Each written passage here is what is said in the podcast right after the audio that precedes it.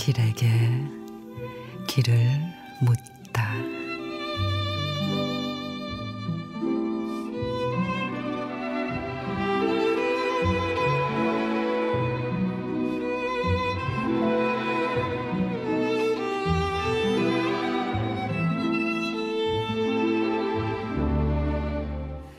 정신없이 달려갔다.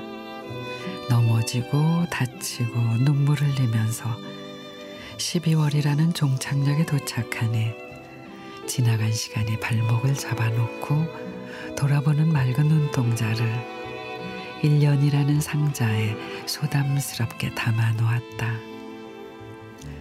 만남과 이별을 되풀이하는 인생 무엇을 얻었냐 보다 일기장에 버려야 하는 것을 기록하려고 한다.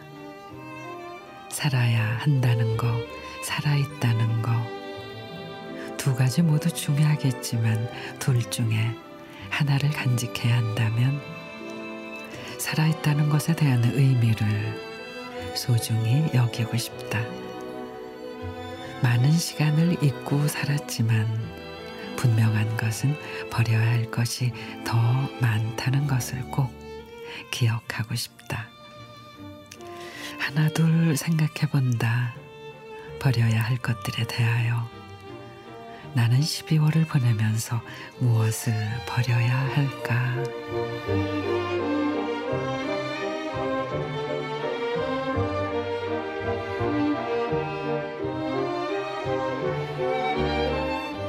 안성란 지인의 12월이라는 종착역.